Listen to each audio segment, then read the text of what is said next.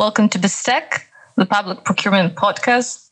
Today we're discussing transfer of competences and books we wish we wrote.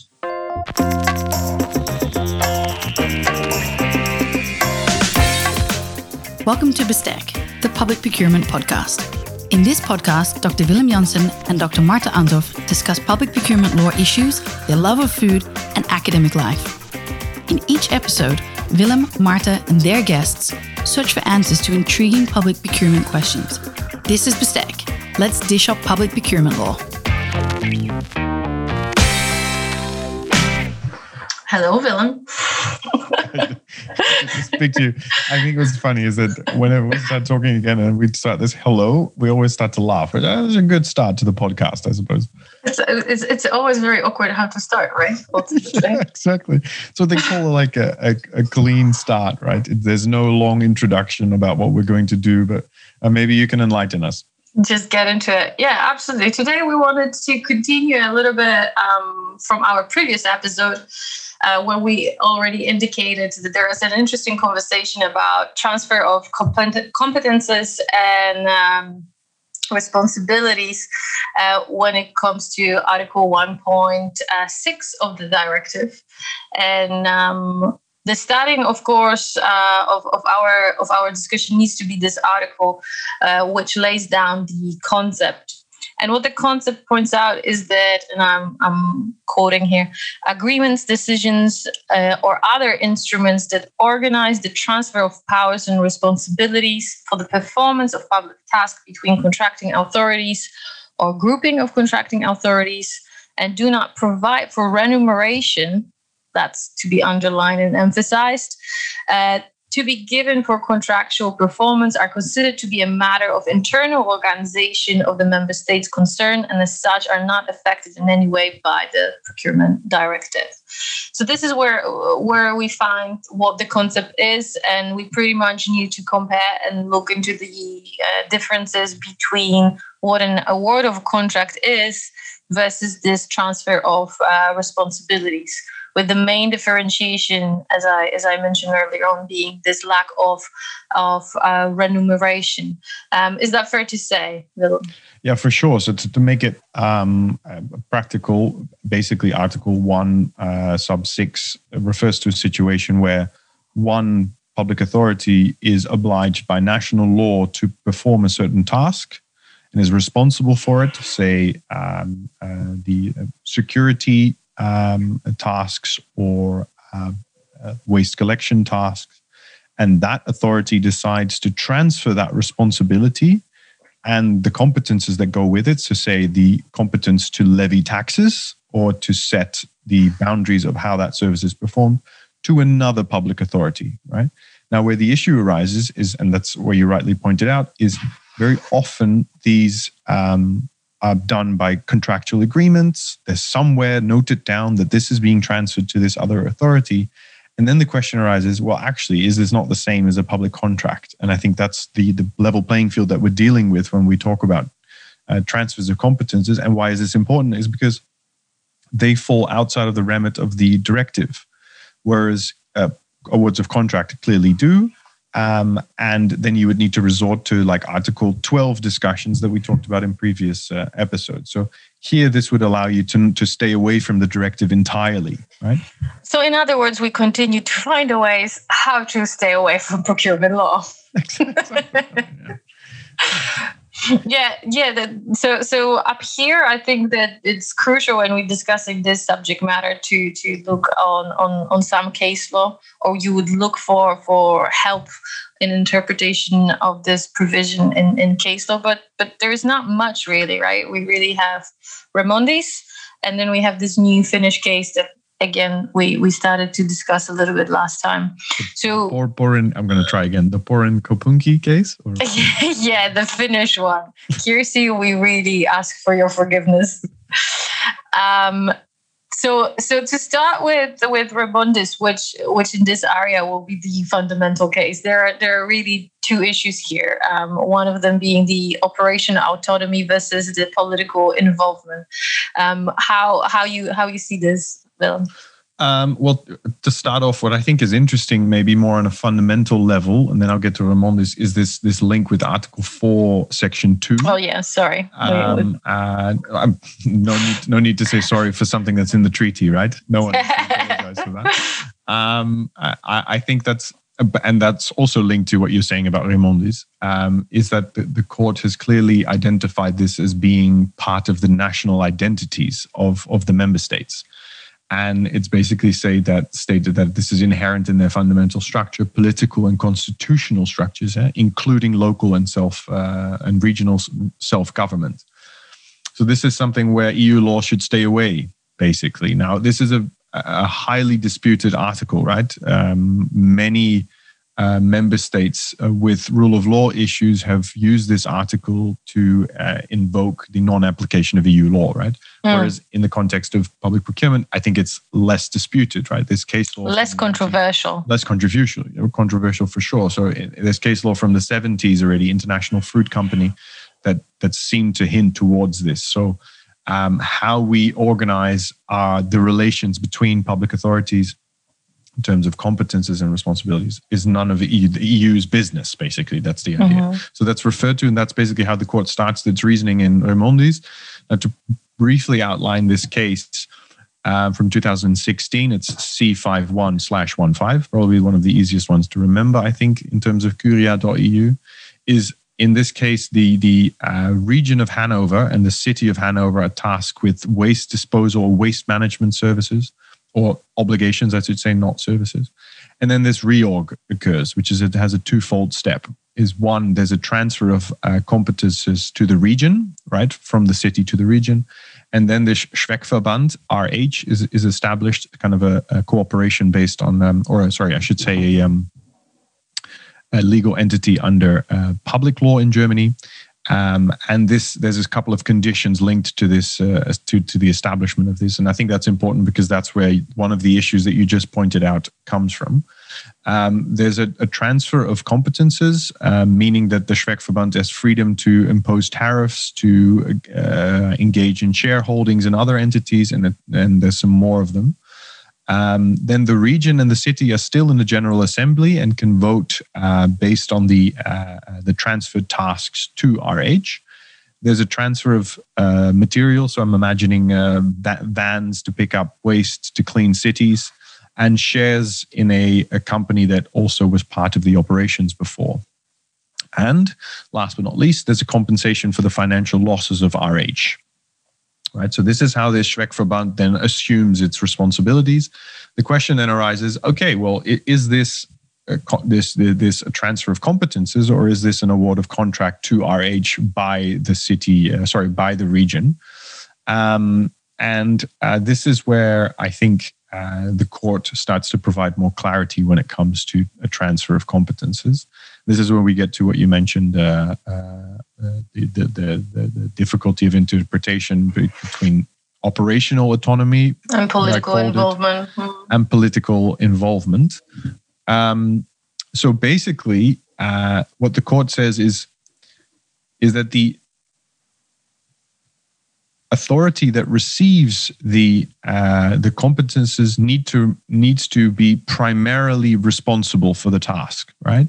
So it needs to be some type of a genuine transfer. So it means that you cannot uh, be in a scenario where you have to give prior approval to certain decisions, right? So it, you need to really get it and also be able to uh, be obliged to perform that task, but also so that it can't be a, like a classic contractor uh, uh, or contracting authority relationship, right? Where one stipulates the terms and condition of the contract, whatever. But then what's difficult, um, and this is what you rightly pointed out, this political involvement, is that the court still said, well, it doesn't mean that there can't be any influence whatsoever. And then my question to you, Marta, would be what, what type? Mean? Yeah. What does that mean? What right? that, yeah, yeah. And I think the difficulty here is, is that uh, the, um, the, the, the, the region and the city was still part of the General Assembly and could vote. They were still politically involved, um, or at least this is how the court phrases it. And then the court kind of says, well, this political involvement is allowed because where do disgruntled citizens go if the service is not provided properly? Mm, to so the quality. Yeah. So where do they if the quality is terrible, if if that bag of garbage is not picked up in the example of waste collection, where do they go? Do they go to the city council? which has legal democratic representative representation of these citizens, or do they go to this Zweckverband or any type of uh, authority performing it for that matter? The court's reasoning seems to be well, they would then go to the uh, to the, the, the region or the city, right? Mm. So that's why they still should be involved, right? This, these these entities still have a responsibility towards their citizens to be able to um, uh, yeah, I mean, make, make sure that this entity uh, provides sufficient uh, uh, services. This, this is difficult because, I mean, uh, a clear cut option would have been better, right? To say you cannot be involved at all because if you want a full transfer of competences, then you can't be involved anymore. Mm. Uh, because otherwise, it's so. I mean, I don't know how you would look at it, but it's not a full transfer otherwise if you can still be involved and vote on the task that you transferred. I think that up here, you know, it's also then we stepping away quite substantially. I would say probably from maybe procurement law, but we looking very much also in this. Uh, or maybe not necessary. I think I, I did also a fair bit of, of, of work when when it comes to this public-private partnerships on this question of when you actually can really get rid of your responsibility um, really can outsource pretty much everything right? And, and particularly when it comes to specific um, tasks such as health, such as security, as you mentioned, can you really outsource it to the extent that you you um, you would say, oh, I don't control it, I cannot take care of it, so someone else needs to. I contractually or in in context up here we say about this transfer, I, I I gave it to someone else because I think that governments have a certain line of, of tasks that they cannot really um, they, they cannot really um, outsource to the extent that they don't hold responsibility for. They, they always will um, because that's how we are structured, right? An interesting part about some of these elements, though, um, but that's uh, but that's within some of the procured contract is is is also um, Uh, where the citizens go in context of services. And and I remember having a conversation with with Kirsi, who, who occurs in our conversation right now for the second time. that in Finland, apparently, in, in context of specific services, you you can directly um, go for the company to whom the service has been outsourced to claim any shortcomings, liabilities, etc. So you don't go to the public authority here. So, so I think that the question about liability, responsibility, with all these elements, it's it's very relevant and, and interesting from you know lawyers' point of view. Yeah, uh, and in a way, I I mean, it's, it's very rare that I disagree with you, so I'm not going to disagree mm. with you now, but I, in a way, I still don't really understand it in this scenario. So I fully mm. understand that in terms of contracting out when you yeah. when you engage in that contractual relationship. Of course, you're not going to get rid of that because very often it's also not the way it's done, right? It's the first step is you get the obligation as a public authority. The second step is that it's the performance of that is contracted out, but that doesn't yeah. mean that you're not obliged to perform it in a to perform way. it. Yeah, mm-hmm. that you're not responsible for it.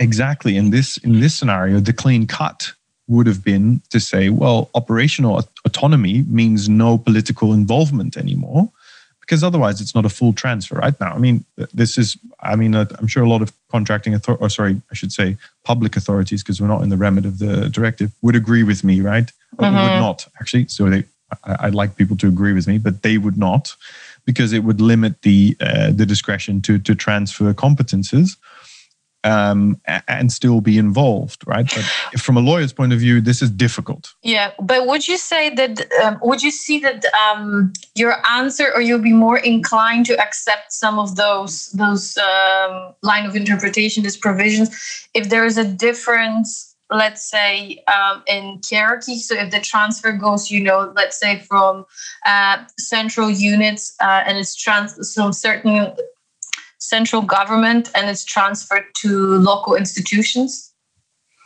would you accept more that you know that there is a certain need let's say of, of some element of control or then you would just say well then we're not within that then you need to look into in-house uh, yeah i think the latter um, yeah uh, in a in a way i mean okay so maybe this is uh, um, i'm being an annoying lawyer right now but mm. if you say it should be a, full transfer and you need to have the obligation to perform it and a, there needs to be a transfer of, of responsibilities that's like s- similar to the situation you had before yeah. where you owned the competence and the obligation to perform something or the responsibility i should say. Um, I, I, mean maybe i'm too consistent and maybe too rigid or whatever but i, I do think that's a, a it's very difficult to apply in practice like this. And I think everyone can agree on that. And I think that's also highlighted by the second point, or at least the, the second problem that I think uh, Remondis raises is um, uh, financial autonomy, which is what the court then refers to, because that's the second aspect that's difficult. And you rightly stress that when you were quoting that Article 1 mm. 6. Now, Remondis was ruled before this article was introduced. Um, so, but, but yeah, I mean, there's clear links to it because basically article 1.6 says is it can't be remuneration for contractual performance?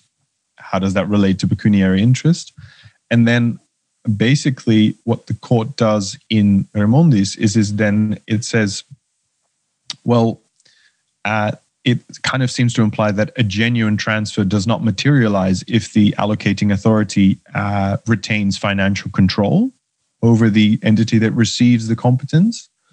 But then the court does say if it's not performed properly, then um, it, it, might have to uh, step in because, uh, you know, if, um, and I should say, if, uh, and the court, court says logical, even necessary as a consequence, that the financial losses are compensated, right? So then if I reflect on the concept of pecuniary interest, a compensation of losses. I know a lot of construction companies in crisis times would love to get their uh, their losses compensated. Their hands or, on this. Yeah, I mean, I would love to run a company that. I mean, I would want to become an entrepreneur if I would get my losses compensated. Even me as a dusty academic, right? That's still podcast. maybe we're yeah. not super dusty. Um, and the court then says, well, that type of financial involvement. So, one, you can give those shares, you can give uh, like a kind of a dow- dowry type of thing when you uh, pass on those competences. Um, but you can also compensate them. And this is, I think, where it gets interesting is, is that it's the court then says, well, this authority cannot be sued in insolvency proceedings. And um, in according to the court, normally that would follow from uh, the internal organization of a member state is that these regions couldn't go bankrupt so now these re- this region and the city would need to uphold the same standard w- with this Zweckverband. Mm, to right? the to the performance of, of the tasks.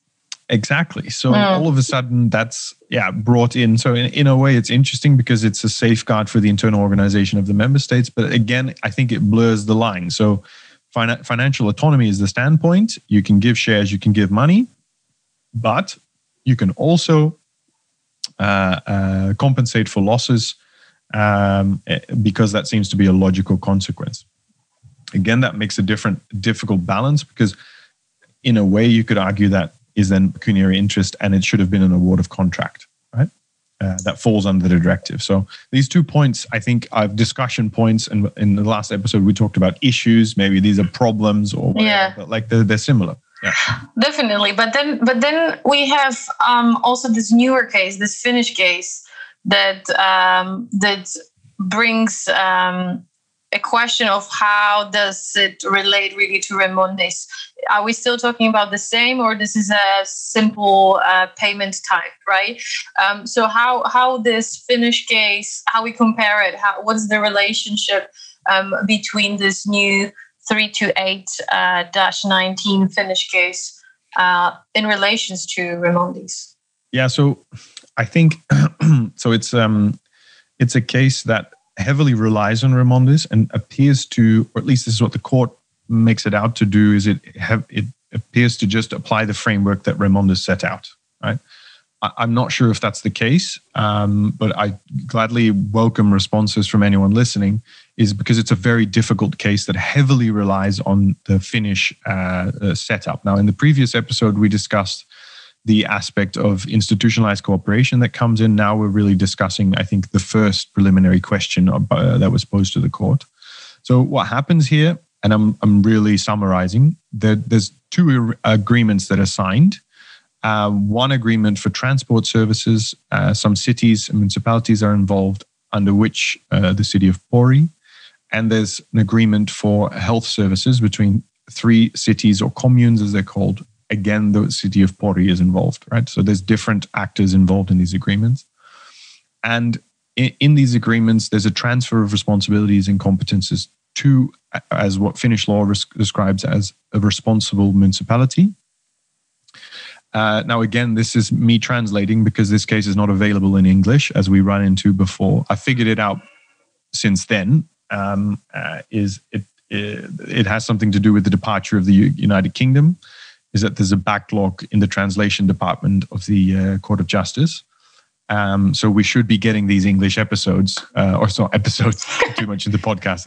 These, these English judgments, judgments, judgments at some point uh, at some point, but for now you'll have to do it with my translations. And uh, hope that is correct. I hope that it's correct. uh, same goes for my translation of ancillary activity in Stad, uh, Stad Cologne case.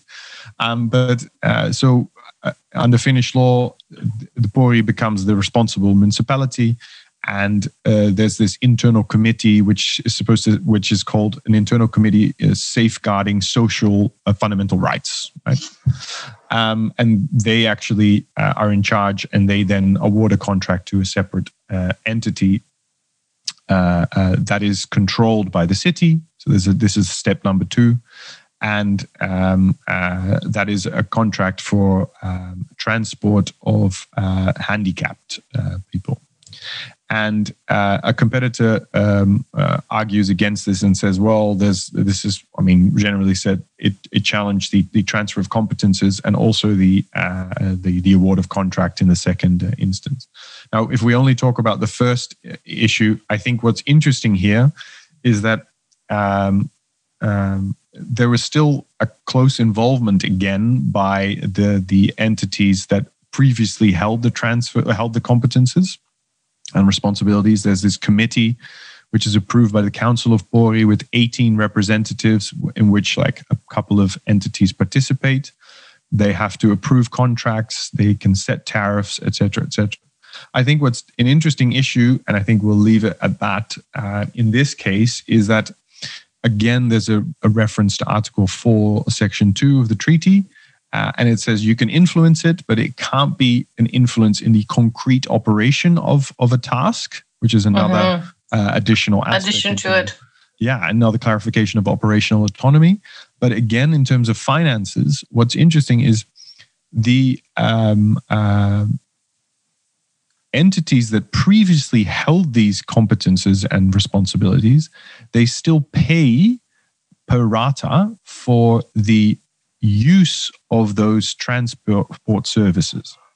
So, uh, just to remind you, there's been a transfer of competence of competences in step one.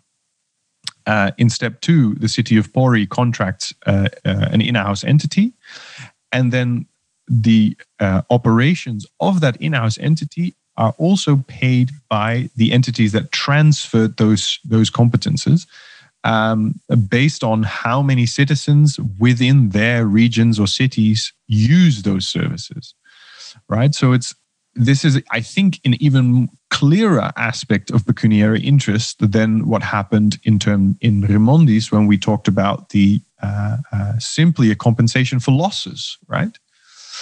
Um, so uh, that's to add to that case. I would really, I'm not sure if I would recommend reading that case. I recommended it to you, and I think you hated me for it, uh, Marta. Um, uh, yeah, yeah. no, I think I think that you know it's great to have a uh, to have the source of, of, of, knowledge of someone who really worked and sit and digested it. But I I I can at least for me I, I, find it uh, extremely difficult to follow this case.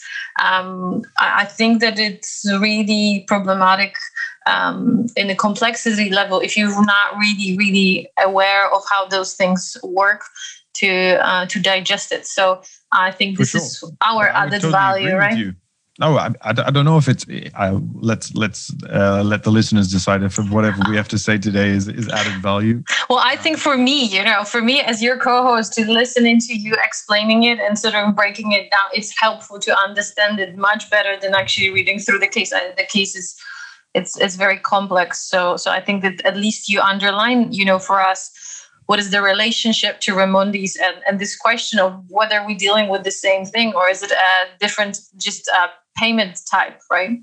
But, th- but then I have, have a, a, a, confession to make is that I feel like I don't understand this case fully either.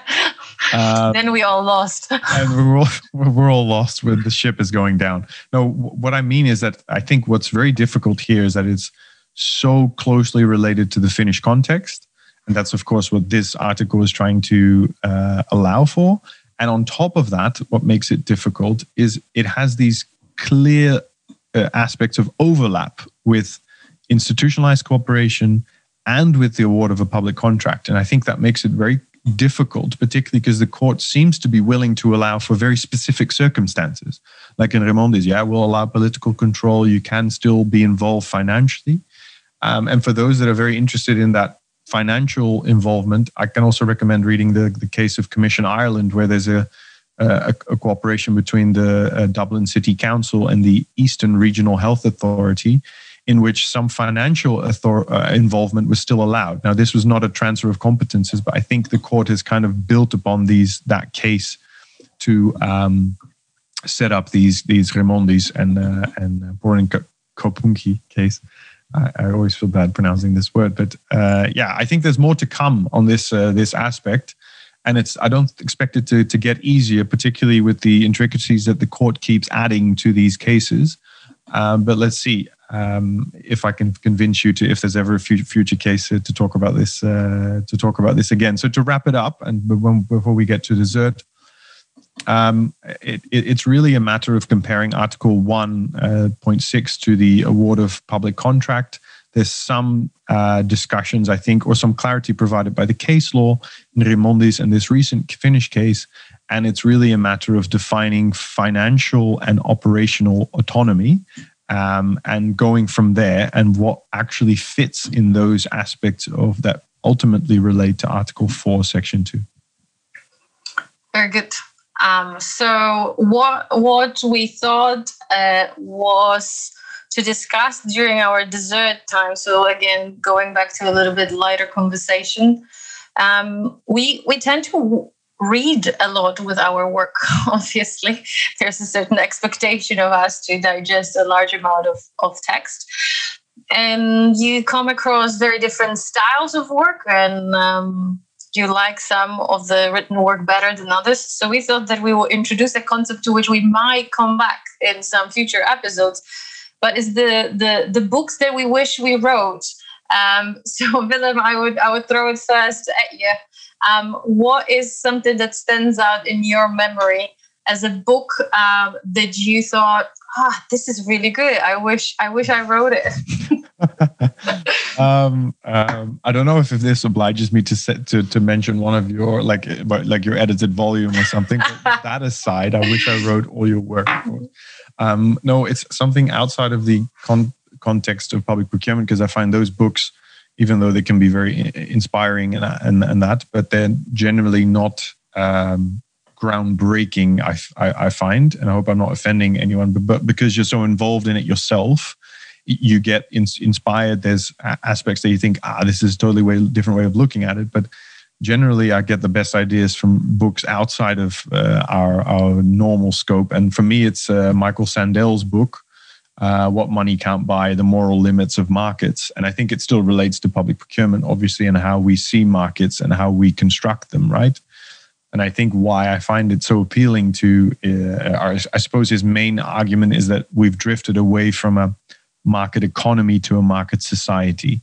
And one of the examples that he gives is that like we can fast track, we can fast track at the at the airport, right? If you pay more, you get to go through quicker, right? In the time where we used to fly still. Yeah. or that you get better healthcare if you can afford a private GP to take care of your family, right? And those, I think, have very big Im- implications. And it also makes me think about public procurement and how governments influence influence market structures in in public procurement. So, um, in, in, the last episode, you you referred to um, the the circular economy, right? How we use public contracts to influence how public services ultimately are provided. I think also has a a lasting effect on how we organize markets. Um, and I think what's why it stands out is because this book like has an effect on how I look at normal life. So I can't mm. buy those fast track tickets or things can, anymore, but not consciously or without having a thought about it. So that that would be my uh, my go to. So it's in a way giving a soul to the markets or heart to the markets, a bit of societal approach. Yeah. yeah, I think this is where we really always um, agreed on because that's our st- our starting point to approach procurement is very similar, right? That we sort of see it a little bit broader, uh, particularly um, after the Lisbon Treaty. So I approached this question totally different. Uh, to be honest, I actually uh, I'm actually staying within procurement law. Oh, you went for EU public procurement law and self organization by. yes, but there you go, the best book ever. oh, no, I, I, I, this is really good book. Don't don't get me wrong, but um, the, the book that really that really I wanted to mention today is a book also of a of a dear colleague and, and, and, dear friend Abby Semple, and she wrote a book, A Practical Guide to Public Procurement, that was published by Oxford in 2015. It was, I think, one of the first books on the new new regime. But the reason why I really like I in general really enjoy Abby's writing. Um, why the book I think is really good. I think it's because it fills out a certain gap on the market I think majority of time when you find books on procurement, they are, as you mentioned, they are quite complex because they are addressed to highly specialized crowds. Um, so uh, you you when you have the basis, you can really find the gritty, needy um, issues.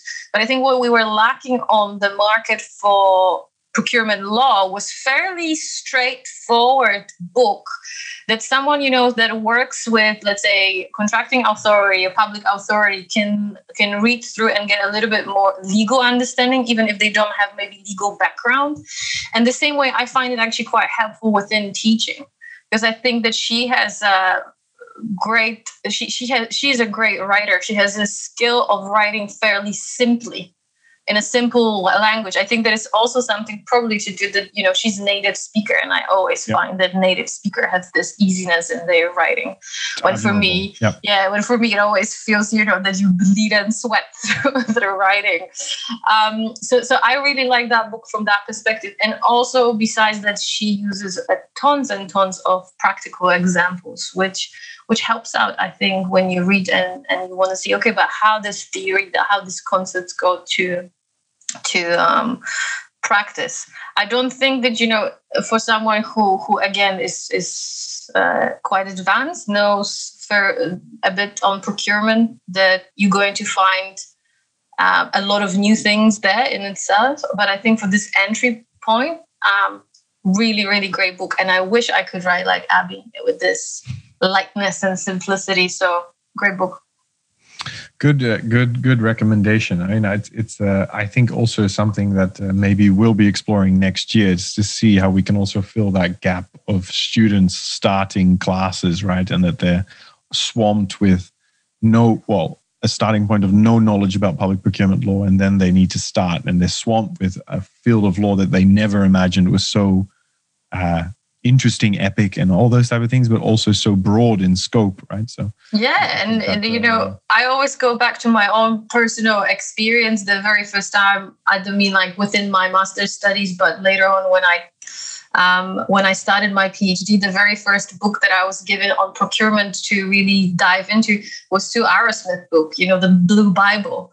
Mm. The book that we all, I think, love to come back these days when you really know things because you find a real depth of all these different intricacies. But the very first time when I look at it, I thought that I will cry because I didn't know, you know, where to start, how to get an overview, and so on. So different books, I think, for different purposes, right? Yeah, for sure. No. So um, read if you haven't read them, um, go check out these two books. I think they're also recommendations, right? For So sure. let's, let's keep. Let's wrap it up uh, to, to this that. uh, to this section, and uh, let's wrap it up. Um, uh, I think we'll stay away from in-house for a little bit, just to give you a breather, and then we'll come back to it once you've recovered. So will, yeah, the, the listeners will figure out once that moment has occurred, and I can slip something in again. Uh, but uh, thanks for listening again. This was USTEC, the Public Procurement Podcast. This was BSTEC, the Public Procurement Podcast. Do you want to contribute to today's discussion? Then share your thoughts on LinkedIn or Twitter. Do you have an idea for a future episode? Write to us at www.bstecpodcast.com.